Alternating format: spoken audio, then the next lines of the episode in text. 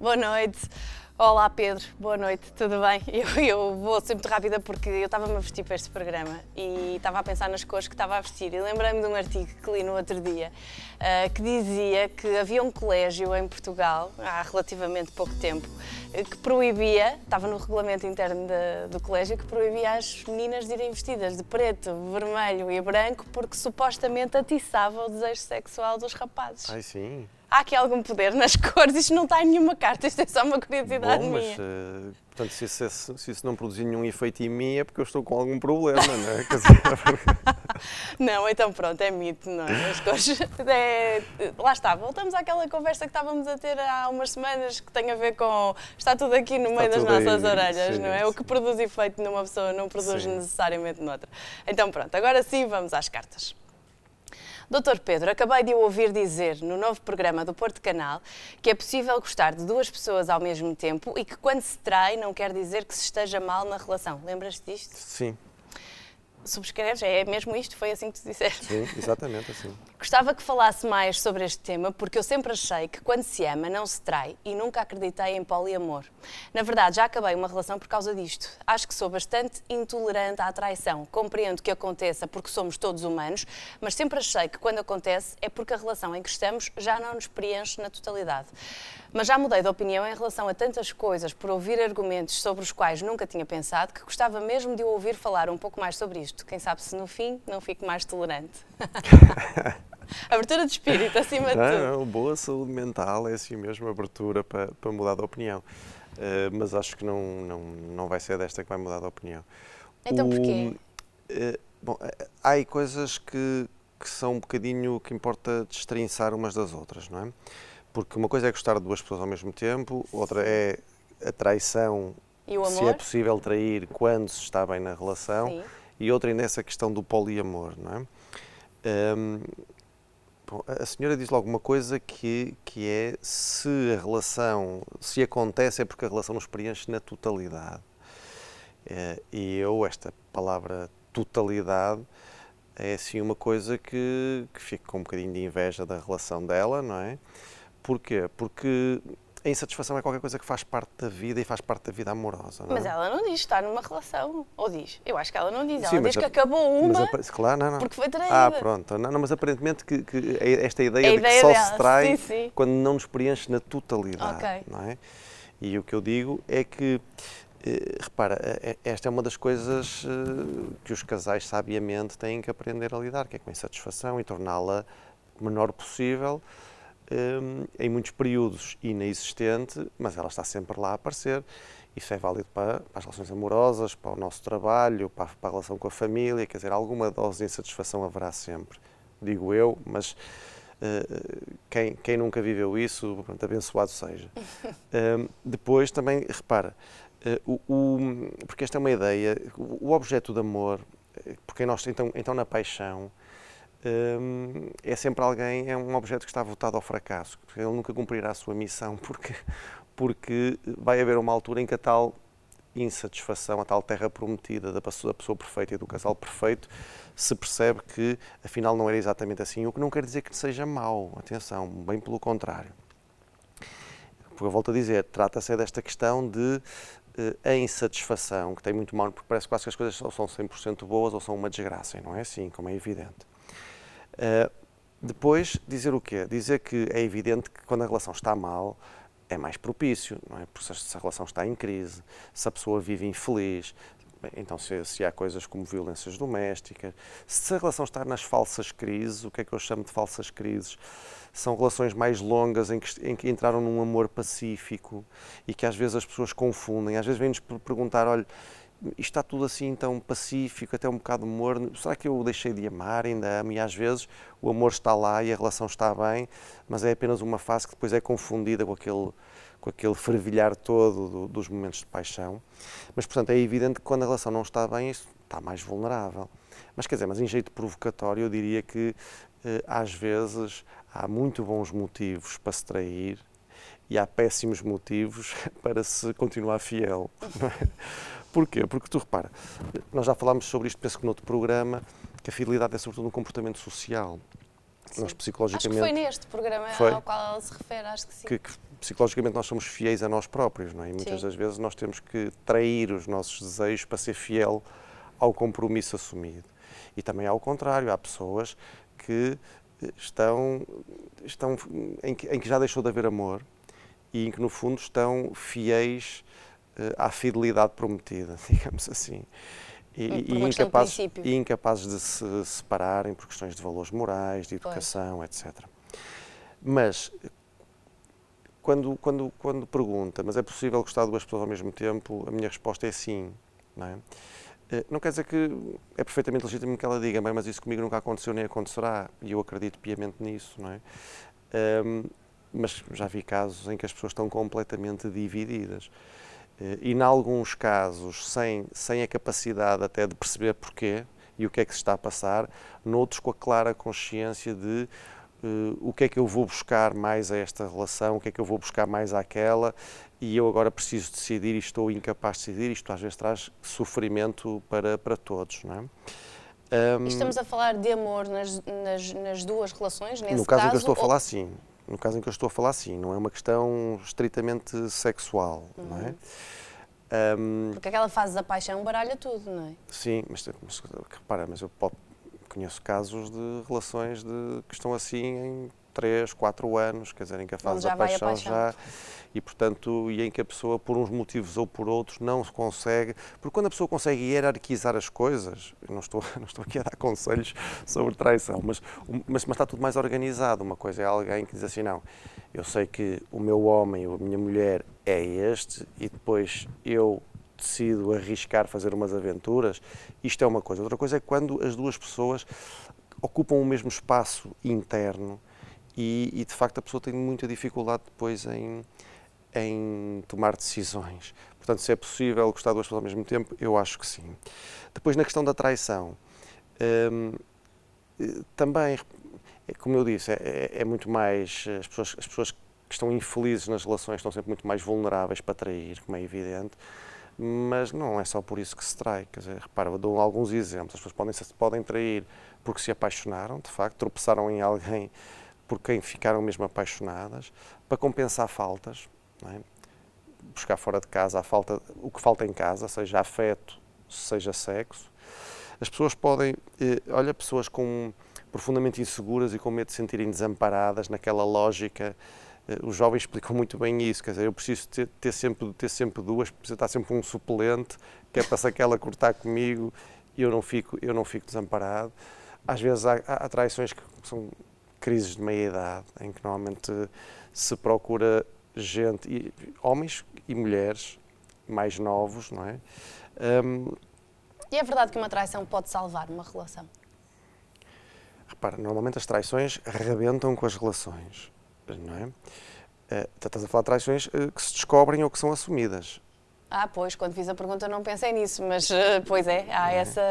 Não, porque não, eu faço, eu digo isto porque. Há essa questão, claro. Porque uma traição não assumida, clandestina, às vezes alimenta a relação pela culpa. É? é alguém que não está bem nesta relação, mas vai se satisfazendo as suas carências fora da relação e depois, pelo carinho que tem pela pessoa que tem ao seu lado e pela culpa que sente, vai tentando compensá-la e tratando o melhor que pode e sabe, e a pessoa sente-se bem tratada, retribui na mesma moeda e, portanto, a relação vai funcionando bem à custa da culpa. Não é? Quando as coisas são reveladas, ou porque o próprio assume, ou a própria assume, ou porque alguém descobre, e normalmente isto arrebenta com a relação mais do que salvá-la. Mas também é verdade que conheço casos em que isto foi. em que as coisas estavam numa, numa tal paz podre, o termo não é bonito, mas uh, uh, que precisava de uma, de, uma, de uma bomba atómica para, para que todos levassem um abanão e depois, seis meses, um ano depois, as coisas uh, voltarem a funcionar. Portanto, também é possível. Mas, portanto, pode-se trair por múltiplos fatores, era, era a questão que eu, que eu queria pôr.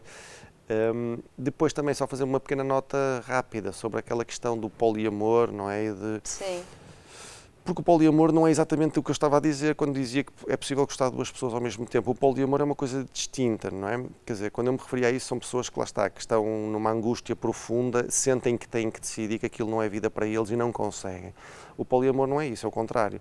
O poliamor são, são, são pessoas que podem estar numa, duas, três, quatro, cinco relações, mas são relações equitativas, com o consentimento de todos, com o conhecimento de todos.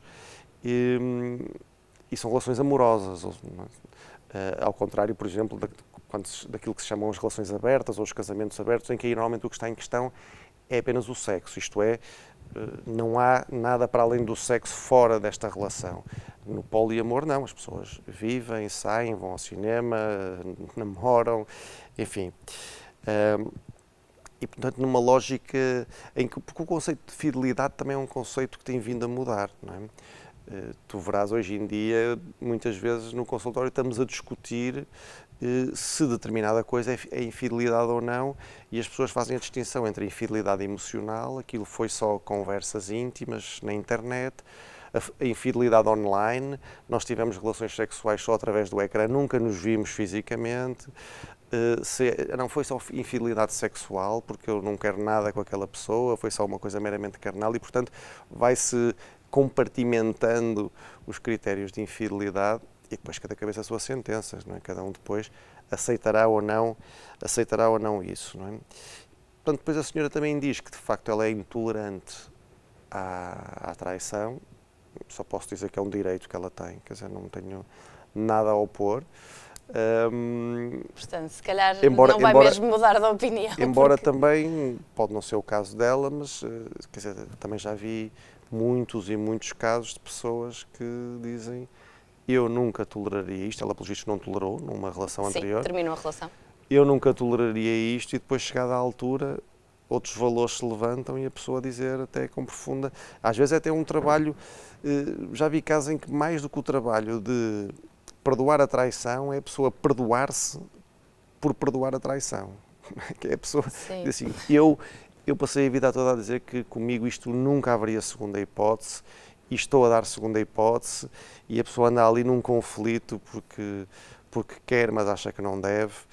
Eh, e, portanto, Isso pode nos acontecer ao longo da vida em muitas coisas, não é? Não é só na questão da traição. Há princípios claro que, que, nós achamos que nunca na vida vamos abdicar deles e depois, e depois olha, a realidade surpreendidos pela realidade. nos dar uma lição, não é?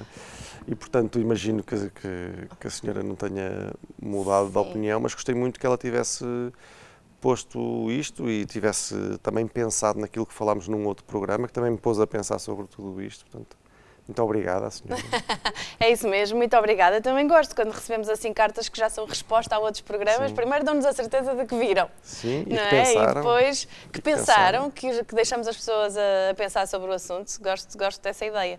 Uh, olha, agora também, também, temos uma carta que, que não é muito comum, que é uma proposta de abordagem de um tema, não é propriamente, uh, não é uma, par, uma, carta com perguntas, uh, nem, nem é, não são dúvidas pessoais, é alguém que propõe que que abordemos um tema e mandou-nos o link do artigo que tinha visto. Pronto, o link não, não dá para passarmos aqui no programa, mas um, foi um artigo que saiu no Diário de Notícias e que falava sobre um estudo da Fundação Francisco Manuel dos Santos uh, que revela que as portuguesas são conservadoras e preferem ter mais orgasmos do que ter mais sexo.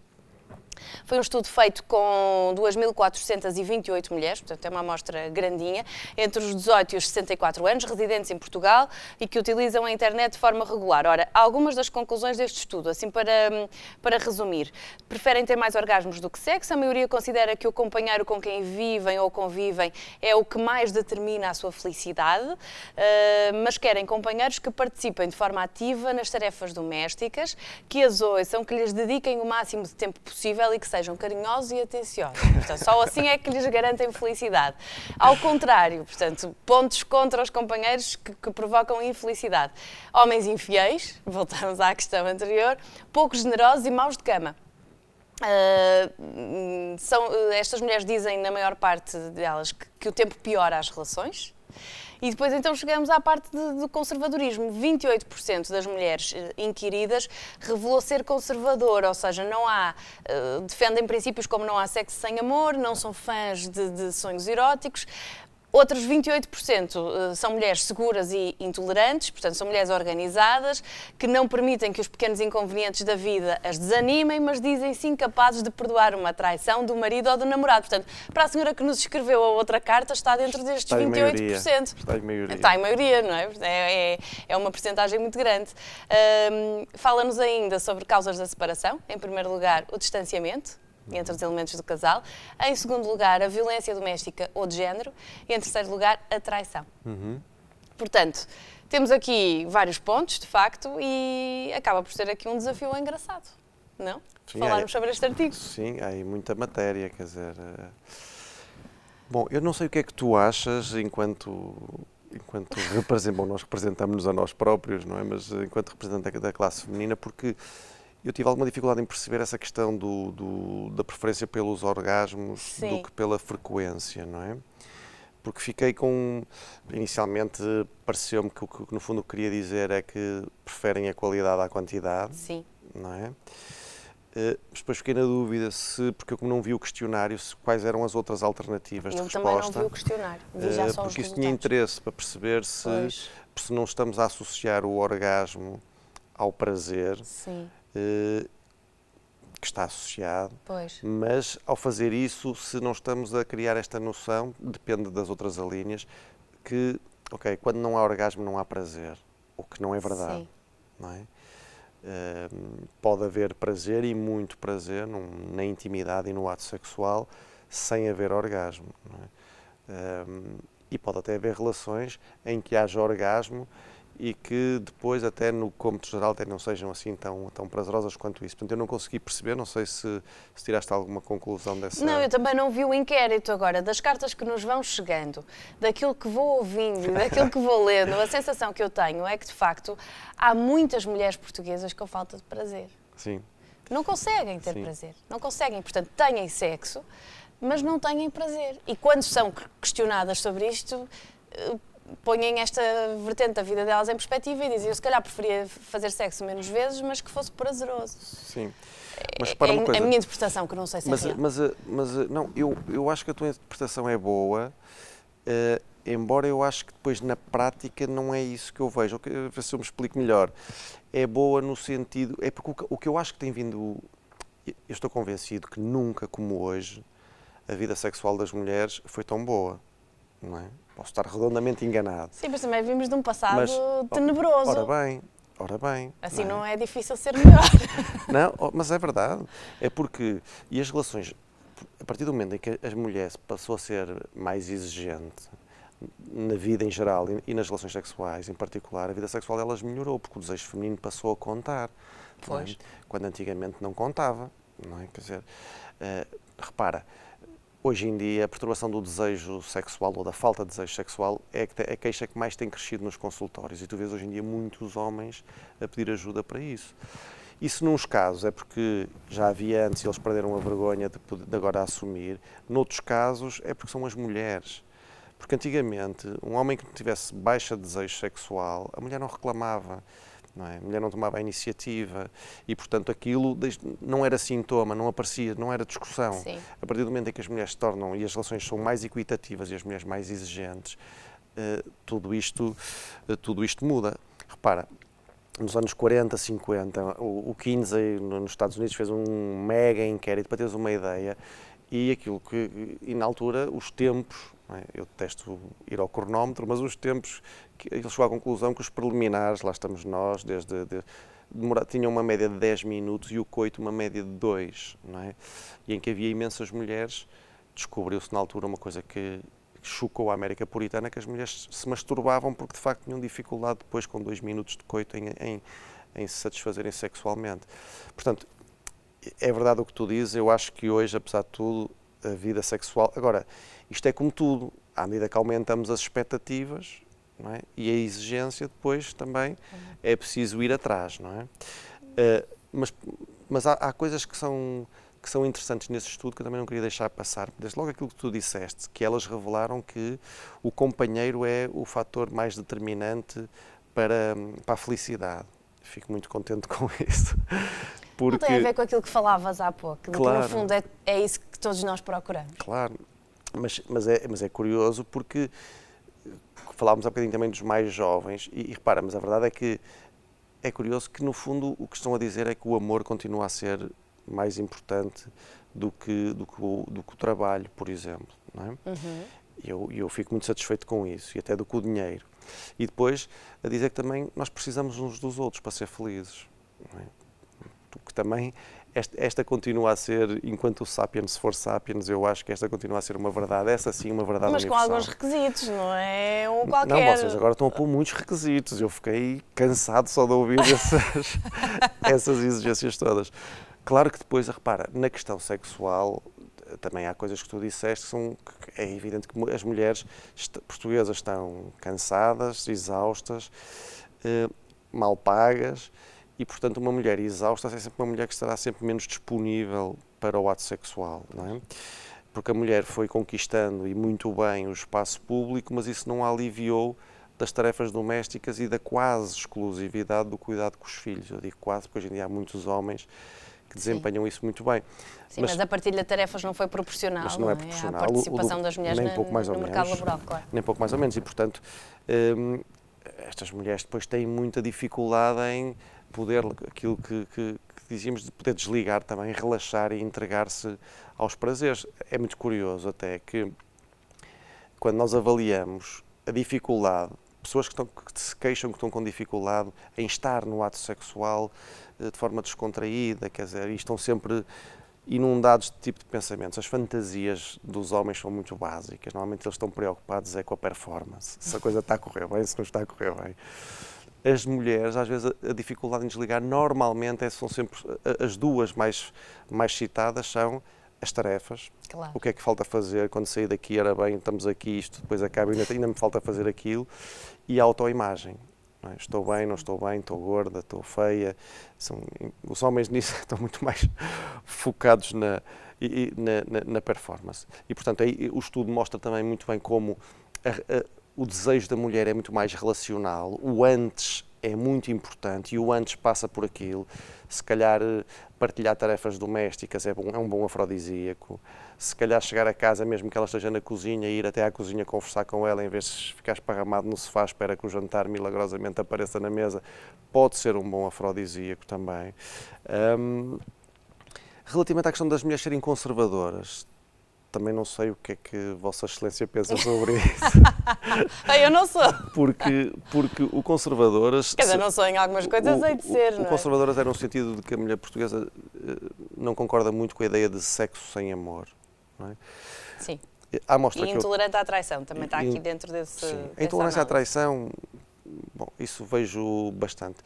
A mostra que eu tenho é de consultório e aquilo que eu vejo é que há muita gente a praticar sexo sem amor no caso das mulheres, com muito menos culpabilidade hoje do que no passado em assumir. Quer dizer, uhum. há 15 anos, mesmo no sigilo do consultório e, sobretudo, perante um homem, era desconfortável assumir isso e hoje assumem isso de forma bastante, bastante mais tranquila. Portanto, eu não vejo tanto esse conservadorismo. Claro que aí depois também a faixa do, do estudo vai dos, penso dos 18, 18 aos 64. Aos 64. Portanto, é uma, é uma, uma faixa muito a questão da intolerância à, à traição, pois, quer dizer, uh, mas são 20 e muitos por cento, não é? Portanto, é. significa que há 70 e muitos por cento que eu não sei o que é que, o que, é que, pensariam, o que, é que pensariam sobre isso. Eu continuo, continuo a achar que, uh, por mais que passe esta ideia de, e nós vivemos um tempo em que se levantaram as censuras morais, grande parte delas, acerca do sexo, não é? Há quem discuta se não foi até de forma exagerada, no sentido de que hoje em dia tudo é normal. Uh, bom, não vou entrar nessa discussão. Exagerada não, não saberemos, mas libertadora foi de certeza. Não? É? Foi. Uh, mas há uma coisa que, é que a, a exclusividade amorosa continua a ser privilegiada pela esmagadora maioria das pessoas. É? E, portanto, por mais que as as ondas da cultura e, de, e, as mudanças sociais que são muito importantes para dar dignidade às pessoas que optam por ter uma vida diferente, desde que seja uma vida digna.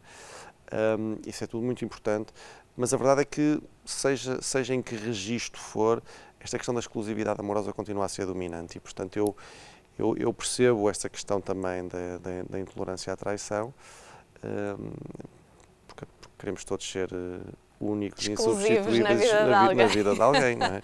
claro. Um, já não temos tempo, ainda temos algum tempo? Não, não acabou o tempo. Pronto. Querias fazer mais alguma? Não, era muito rápido, porque uh, também há, há, só um aspecto que é a questão dos filhos Sim. como fator de desestabilização no casal, pois que é muito é. curioso, porque uh, sendo os filhos e as crianças o melhor do mundo, como costumamos dizer, é um clichê, mas, mas que, mas que tiram-nos muito tempo. Muito tempo e, e muito, desgastam e se calhar era por isso que estávamos antes de arrancar. Eh, podemos partilhar isto com os telespectadores, não é? Estávamos aqui os dois a comentar que até nós precisávamos de umas férias de filhos. Mas já arranjámos quem ficasse com já, os nossos. Já, já, já. É assim, não é, Amélia Amil? Vai-nos ficar com os filhos. Ofereceu-se, ainda por cima agora o compromisso está assumido perante os telespectadores. A Amélia Amil é a nossa intérprete de língua gestual e ela ofereceu-se antes do programa para ficar com os nossos filhos, os meus e os do Pedro. Nós aceitámos, claro. Claro, tá. Pedro, até para a semana. Até Deus. daqui a 15 dias. Deus, um beijinho. beijinho.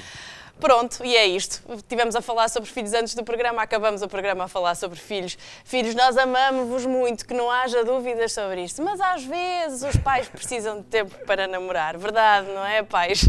É uma, é uma preocupação partilhada por muitos. Boa semana, bom trabalho ou boas férias, se for caso disso. Nós continuamos aqui no próximo domingo, temos encontro marcado para mais um Transparências.